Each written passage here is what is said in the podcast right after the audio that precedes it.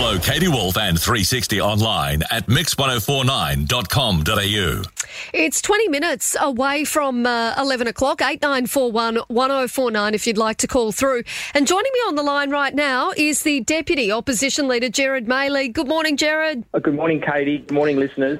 Now, Jarrod, we've been talking a lot this morning about some of the concerns that people have got uh, with the Howard Springs facility. The capacity or the number of repatriated Aussies is set to go up to around two thousand a fortnight. Um, you know, there's a lot of concerns that I've got with this. I'm not sure whether you heard the Health Minister on the show earlier this morning and whether that quelled any of the concerns that you or those who live in your electorate have. Uh, no, I didn't uh, hear that interview, but the concerns I've been hearing is the um, the Osmat have done a great job in the two separate two separate parts of the um, quarantine facility. They're going to join it into one. We look at the history that the um, local one we've had, we've had rave parties, we've had people jump the fence, we've had people in wheelie bins.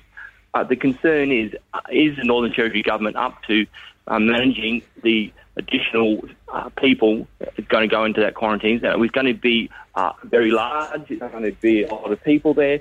And the second concern is, where are they going to get the four hundred people from to um, to manage it? Yeah, that's a very good question indeed, and uh, and one which we asked earlier this morning. Um, I really don't know how they're going to be able to get those four hundred people in such a short time frame. I know that they're not just our medical professionals. You know, they're literally looking for, for people to cover all sorts of jobs. But, you know, the big worry here is over, you know, over the period that we've had those repatriated Aussies coming back, the latest figure that I can find is that we have had sixty-seven positive COVID nineteen cases reported from those international repatriations.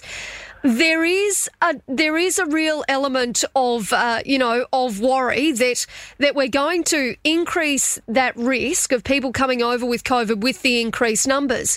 But then you're talking about changing the management or changing the way in which it's currently operating, and a lot of people are are really worried about this.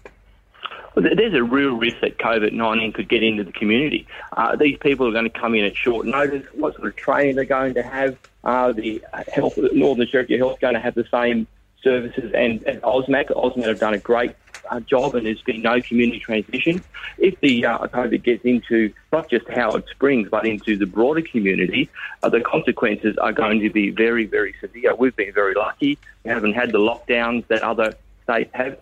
The risk here is very high, and it seems that the Gunner government have just jumped at it and not really thought about it, haven't consulted with people and haven't given us any detail on how it's going to work. Because even if they do get the four hundred people, what about our hospital staff now? We're already short-staffed. We're already crying out for people. Um, so it's going to have a flow-on effect right through the community. And where these people are going to live? There's, there's a whole range of things that hasn't been thought through here. And remember, the risk is that COVID nineteen will end up in our community. We've got a vulnerable community. Uh, we've got uh, people living really close next to the quarantine. It's not right out in the middle of Woot Woot. It's in really a built-up area. Howard Springs and Palmerston should really a stone throw away. Jarrod, I can't remember whether the facility falls under um, you as the local member, and if it doesn't, I know it's very close by. But what are people in your electorate saying? Well, um, it only just happens, but I spoke to a few people over the weekend and they're very concerned. Uh, like I said, Howard Springs, our community centres, don't throw away. Uh, Palmerston's even closer. Uh, the um, Howard Springs Aboriginal community is right there as well. Uh, these are all real concerns which I believe haven't been thought through by the Gunner government in this snap decision they've made to take over from the uh, Ausmat team.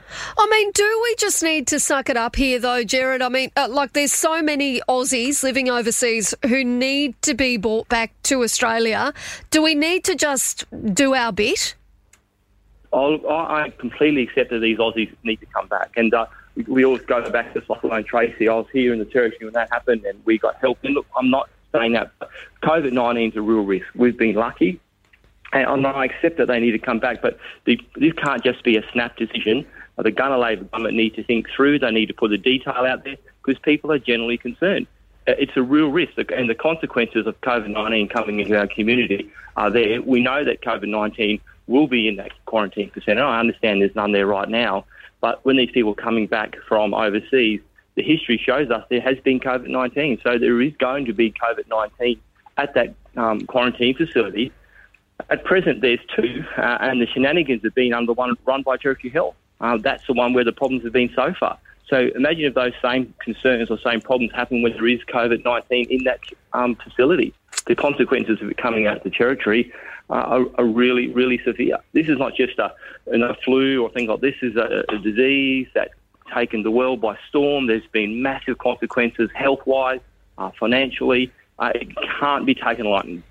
Well, Jarrod Mayley, the Deputy Opposition Leader, we always appreciate your time. Thanks for coming on this morning. No worries. Thank you. Thanks Thank for having you. me.